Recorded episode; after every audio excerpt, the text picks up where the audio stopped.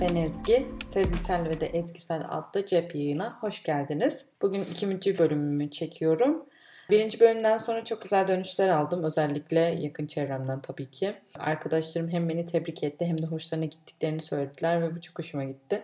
Bu nedenle şimdilik devam ediyormuşum gibi görünüyor. Umarım bu da yarım bıraktığım şeylerden birisi olmaz. Genelde de dönüşlerde fark ettim ki insanlar ya ben de böyle hissediyorum hakikaten haklısın. Hepimizin ortak yarısı bu. Biz de başlıyoruz, yarım bırakıyoruz ya da işte kendimizi sorguluyoruz acaba yetersiz miyiz gibi şeyler söylediler ve ben e, yine biraz düşündüm bu konu üzerinde ve kendimizi neden sürekli sor- sorguluyoruz, neden sürekli yetersiz görüyoruz diye de düşündüm. Ve bunun tabii birçok farklı sebebi var ama bir sebebi de genelde dışarıdaki insanların özellikle bizim çok da yakınımız olmayan dışarıdaki insanların bize karşı olan yorumları ve onların standartlarına asla yetemememiz. Bu yüzden de kendimizi sorgulamamız sonra da benim gibi birçok insanın kendini yetersiz görmesi. Ama bu patavatsız insanlar bize fayda sağlamıyorlar. Şimdi ben bu bölümde patavatsızların köküne kibrit suyu nasıl dökmek istiyorum onu anlatacağım.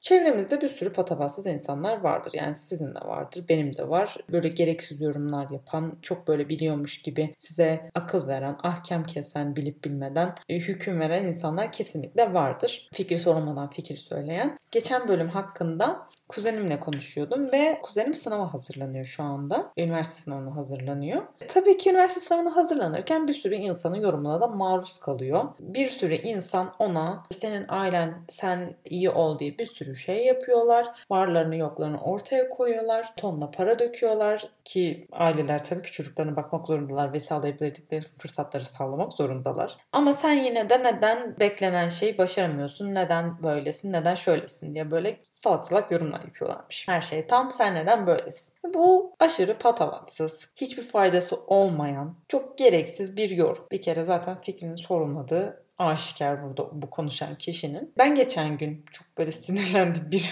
şey yaşadım. Ben Münih'te master'dan mezun oldum ve sonra Türkiye'ye döndüm. Yeni döndüm hatta yani birkaç ay oldu işte. Ve burada da master'lı olduğumu göstermem için yani yüksek lisanstan mezun olduğumu kanıtlayabilmem için yurt dışındaki diplomamın bu Türkiye'deki yüksek lisans diplomasına denk olduğunu gösteren bir belge almam gerekiyor. Bunu da YÖK'ten alıyorsunuz. İşte transkriptinizi, diplomanızı, tezinizi vesaire birçok şeyi çevirtiriyorsunuz Türkçe'ye. Ondan sonra onu noterle onaylattırıyorsunuz. Sonra başka bir sürü belgeyle de YÖK'e gidiyorsunuz. YÖK'e bu belgeleri sunuyorsunuz. Onlar da inceliyor. En sonunda diyorlar ki sen bize denksin ya da değilsin. Böyle bir sistem. Bu sistemde para harcadığınız bir sürü kalem var. Birincisi zaten çevirmene bir sürü para veriyorsunuz. Kelime başı para alıyorlar ve iyi para alıyorlar. İkincisi notere gidip onaylamanız gerekiyor. Noterdeki onay en en en pahalı olan kalem. Üçüncüsü de YÖK'e başvuru ücreti ödüyorsunuz. Bu da çok pahalı olmasa da yine de sıfırlardan fazla olan bir kalem. Geçen gün notere gittim çevirdikten sonra bu belgeleri noterde noter hanımla konuşuyoruz. Ya neden bunlar bu kadar fazla tutuyor diye böyle sorular soruyorum ben. Çünkü 5600 lira gibi bir ücret çıkardılar ve diyorlar ki biz çok yardımcı oluyoruz. Bu kadar az bile değil aslında işte öğrenci olduğunuz için yardımcı oluyoruz falan diyorlar. Kadın böyle şey dedi. Bu onayların arasında en pahalı olan şeyler denklik onayları çünkü biz çevirmen ücreti de ödüyoruz. Başka şeyler de ödüyoruz. Kelime başına da para alınıyor. O yüzden çok pahalı olur. Normaldir böyle pahalı tutması dedi. Tamam buraya kadar hiçbir sorun yok. Sonra diyor ki ya ne oralardan geliyorsunuz? Gelmeyin işte kalın orada gitmişsiniz zaten diye bir yorum yaptı. Bir kere ben senin fikrini sormadım. Yani benim sorduğum sorular vardı zaten. Neden bunlar bu kadar fazla tutuyor? Bunlar bu kadar fazla tutması olur mu? Ya neden böyle yapıyoruz? Ama ben sana ben dönse miydim, dönmese miydim, gelse miydim, gitse miydim gibi bir şey sormamışım. Sen neden burada durup dururken böyle bir yorum yapıyorsun? Zaten bir sürü para bayılacağım belli ki sana. Ve bu konuda dertliyim, yaralıyım, sinirlenmişim ve üzülmüşüm. Aşırı gerilmişim. Çünkü hesabımda 16 lira falan para var o sırada.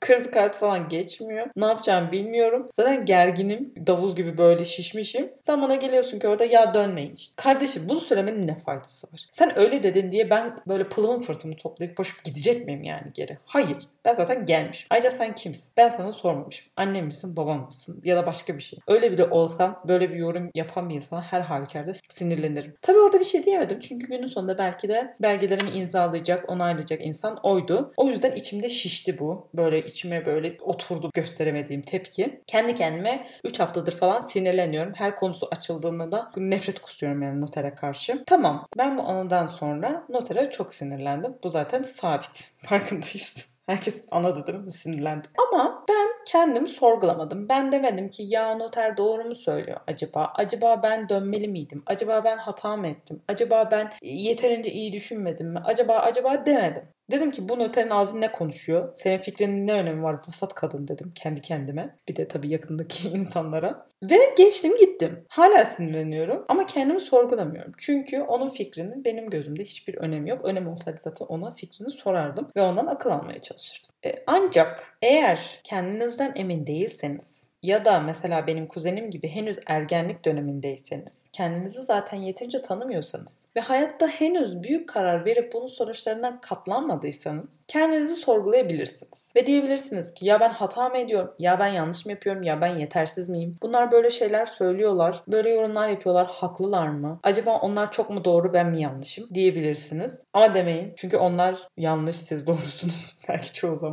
Ben sonra düşündüm dedim ki bu insanlar neden böyle patavatsız patavatsız konuşuyorlar yani fikirlerini sormadan neden fikir beyan ediyorlar. Aklıma iki büyük neden geldi. Birincisi net kıskançlık. Muhtemelen bu konuşan insanların hiçbir zaman sahip olmadığı ve sahip olamayacağı bazı fırsatlara sahipsiniz ama onun gözünde o fırsatı yeterince değerlendirmiyorsunuz. O öyle düşünüyor en azından. Fakat öyle değil. Yani elinizdeki fırsatı nasıl değerlendireceğiniz size kalmış, o kişiye kalmış değil. Ve o diyor ki ya benim hayatım boyunca hiçbir zaman elime geçmeyecek fırsatları bu kişi elin tersiyle itiyor. Yeterince değerlendiremiyor. Şöyle böyle diyor ve kıskandığı için bir şekilde bunu dışarı vurmak istiyor. Sonunda da sizi üzecek, olumsuz, faydasız ya sizi sinirlendirecek, daha da kötüsü kendinizi sorgulamanızı ve yetersiz görmenizi neden olacak yorumlarda bulunuyor. İkinci neden de aklıma gelen şöyle bir yandan da ortamlarda size akıl vererek ya da mesela daha iyi örnekleri göstererek sizin aslında o kadar iyi olmadığınızı, onun sizden belki daha üstün olduğunu ya da başka insanların sizden daha üstün olduğunu göstererek sizi aşağı çekmeye çalışıyorlar ve kendilerini bir noktada yükseltmeye çalışıyorlar. Ama bu da kıskançlığa bağlanabilir. Çünkü yine işte siz onun sahip olmadığı bazı fırsatlara sahiptiniz ve siz ondan üstün oldunuz. Bir kriterde üstün oldunuz onun gözünde. Bu nedenle böyle patavatsız konuşan insanlar kötü niyetli. Nasıl görünürse görünsünler kötü niyet. Kötü niyetli yorum yapan insanların fikirlerini önemsemenin hiçbir faydası yok. Hiçbir önemi de yok. Kendinizi üzmekten, kendinizi strese sokmaktan, duygularınızı bulandırmaktan başka hiçbir faydası olmuyor. Böyle patavatsız konuşan insanlar sadece kötü niyetli mi diye de düşündüm bir yandan. Sonra dedim ki yo hani iyi niyetli olanları da var. Mesela çok yakın bir e, arkadaşınız, işte çok yakın bir akrabanız size önerilerde bulunabiliyor durduk yere üzere. E, ben master'dan mezun olduktan sonra yakınlarımdan bazı insanlar benim doktoraya devam etmemi, benim bunu başarabileceğimi, benim bunu yapmam gerektiğini, e, benim gibi bir insanın doktora yapmadan kalmaması gerektiğini söylüyorlar. Şimdi ben doktora yapma fikrini düşünmemiş olamam herhalde. Çünkü e, ben zaten master eğitimine devam etmişim. Demek ki bir akademik kariyere doğru yola çıkmaya kendimi hazır görmüşüm. Master'ım bittikten sonra da acaba doktora yapsam mı diye düşünmüş olabilirim olabilirim tabii ki değil mi yani doğal olarak. Ve insanlar böyle yorum yaptıkları zamanlarda henüz hazır olmadığımı, belki ileride olabileceğini ama henüz hazır olmadığımı düşünmüştüm kendi kendime. İnsanlar da böyle yorumlar yaptıklarında onları da kırmak istemediğim için çünkü kötü niyetli olduklarını düşünmediğimden ötürü ve yakınım olduklarından ötürü e, bakalım olabilir. Şu an olmaz. Şu an düşünmüyorum. Biraz yoruldum. İşte biraz hayatta başka şeylere yönelmek istiyorum gibi yorumlar yapıyorum. Ama bazı insanlar ben böyle yorumlar yapsam da tavsiyelerine devam ediyorlar. Bana kalırsa şimdi ben onları kırmamak için yumuşak davranıyorum ve diyorum ki ya tamam sen böyle diyorsun ama benim için henüz zamanı değil. Bakarız diyorum ve ısrar etmelerini istemiyorum. Aksine bunu söyleyen insanlar ısrarcı oluyorlar ve diyorlar ki sen yapabilirsin, yapmalısın. Senin gibi bir insan yapabilir. Şimdi şöyle bir şey var. Yapabilir benim gibi bir insan. Benim gibi olan yüzlerce, binlerce, belki milyonlarca insan var ve onların bunların hepsi bunları yapabilir. Örneğin günde 5 bardak su içebiliyorsunuz. Ama günde 25 bardak da su içebiliyorsunuz. Günde 25 bardak su içebilmek için kendinizi çok zorlamanız gerekiyor. Ama 5 bardak suyu çok rahat içiyorsunuz ve 5 bardak suyla da hayatta kalabiliyorsunuz. Sizin beklentilerinizi karşılayan bir şey. 5 bardak vücudunuzun ihtiyacını karşılayan bir şey. 25 bardak su içebiliyorsunuz diye günde 25 bardak su içmeli misiniz gerçekten? Yani 25 bardak 5 bardak içmekten her zaman daha mı iyi? Sizin kapasiteniz bunu yetiyor diye, sizin vücudunuz 25 bardak kabul edebiliyor diye zorlansa da, çok görülse da siz bunu yapmak zorunda mısınız? Hayır değilsiniz. Eğer hazırsanız, eğer evet ben 25 bardak içeceğim ya buna baş bu yola baş koydum diyorsanız içebilirsiniz. Ama eğer diyorsanız ki ya ben bu, şu an 5 bardak içmek istiyorum. Hayatıma böyle devam etmek istiyorum. Çünkü henüz bunu arttırmaya gücüm yok. Henüz böyle bir motivasyona sahip değilim diyorsanız böyle kalmalısınız. O yüzden de insanlar tavsiye verirken de hadlerini aşmamalılar bana göre. Bu iyi niyetli insanlar da sizin moralinizi bozmak istemeseler de hadlerini aştıkları noktada yine sizin kendinizi sorgulamanıza işte acaba ben bunu yapabiliyorum ama yapmadığım için yetersiz miyim? Yapmadığım için eksik miyim? E, hata mı ediyorum? Geride mi kalıyorum? Kaçırıyor muyum bazı şeyleri gibi fikirlere sahip olmanızı ve yine kendinizi yetersiz, eksik, aşağıda belki özgüvensiz hissetmenize neden oluyorlar. Yani gördüğünüz üzere başarılı olana da başarısız olana da her zaman bir zorbalık var. Her zaman bir daha fazlası var ve her zaman sizin ulaşmanız gereken daha fazlası olduğu için siz her zaman yetersiz hissetmek zorundasınız gibi bir durum ortaya çıkıyor. Ya sanki bu yetersizlik duygusu bizim için farz. Başarsanız da başarmasanız da elinizde fırsatlar olsa da olmasa da ne olursa olsun yani böyle ya böyle bir şey olmamalı. Çünkü yetersizlik hissi çok görücü bir his. Ben yıllarımı verdim bu hissi hissetmeye. Hala hissediyorum yani ara ara gidiyor geliyor. Neyse ki yakınlarımda beni destekleyen insanlar var ve ben yetersiz hissettiğimde benim yetersiz olmadığımı nasılsam öyle de sevildiğimi ya da hayatta kalabileceğimi bana söyleyen, beni iyi hissettiren insanlar var. Ben bu konuda biraz şanslıyım neyse ki. Eğer destekçi birisi varsa etrafınızda size bak daha fazlası var. İşte bak ve 50 metre ötede başka bir nokta var. O 50 metre ötedeki noktaya gitmelisin demiyorlar. Şöyle diyorlar. Bak 50 metre ötede bir nokta var. Sen istersen ona gidebilirsin ve sen buna gitmeye karar verirsen ben senin her zaman arkanda olurum. Seni desteklerim. Oraya giderken susarsan, acıkırsan sana su veririm, yemek veririm. Uykun gelirse omzumda uyuyabilirsin. Ama oraya gitmek zorunda değilsin. Çünkü burada da mutlu olabilirsin. Burada da sana yetiyorsa yaşayabilirsin derler. Ama sürekli bak, bak orada bir nokta var. Oraya gitmelisin. Çünkü sen oraya gidebilirsin. Çünkü senin oraya gidecek kadar kapasiten var. Senin bacakların oraya gidebilecek kadar işleyebilir diyorlarsa burada kötü niyet olmasa bile haddini aşan cümleler var demektir.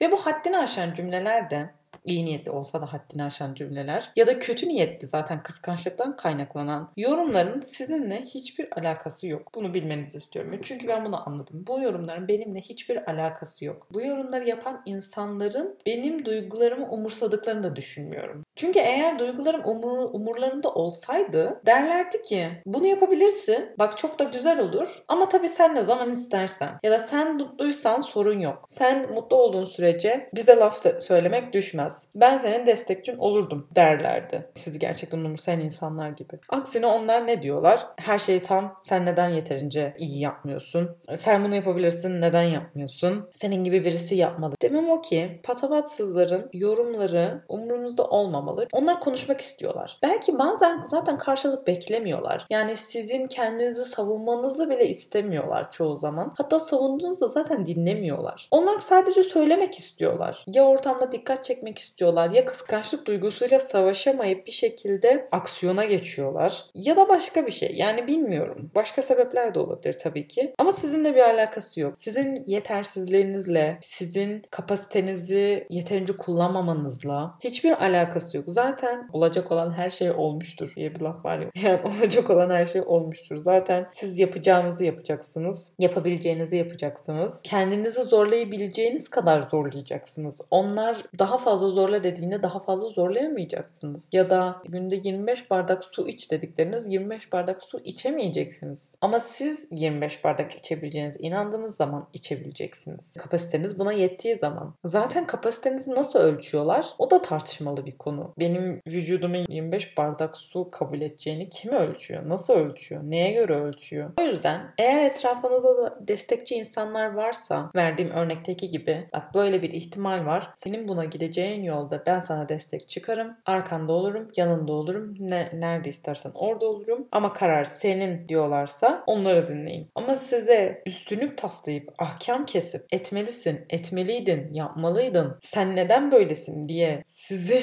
kendinize kötü davranmanıza neden olacak yorumlar yapıyorlarsa onları dinlememeye çalışın. Yani benim yaptığım gibi notere sinirlenebilirsiniz ama kendinizi sorgulamayın. Tabii ki anlıyorum. Çoğu zaman bu zor oluyor. Benim için de çok zor oluyor. Özellikle önceden çok daha zor oluyordu. Ee, henüz kendimden emin değilken ama artık böyle insanların dediğim gibi benim fikirlerimi umursadıklarını, duygu durumumu umursadıklarını hiç düşünmediğim için onların da yorumlarını umursamamaya karar verdim ve öyle de davranmaya çalışıyorum. Bu patavatsızların yaptığı yorumları normalleştirenler de var. Mesela benim annem.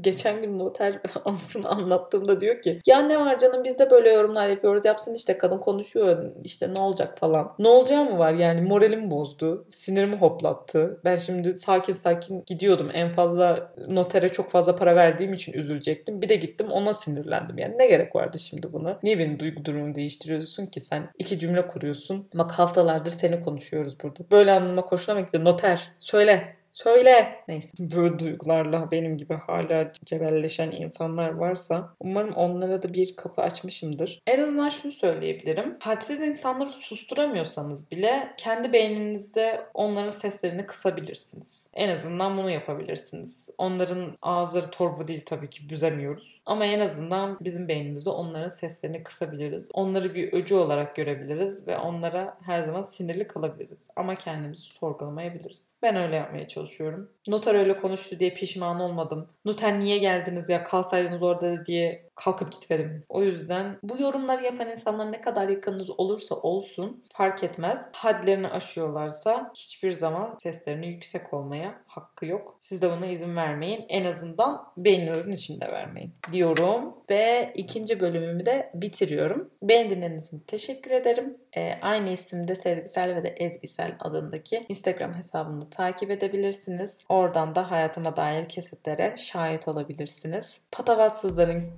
köküne kibrit suyu dediğimiz bölümün sonuna geldik. Görüşmek üzere.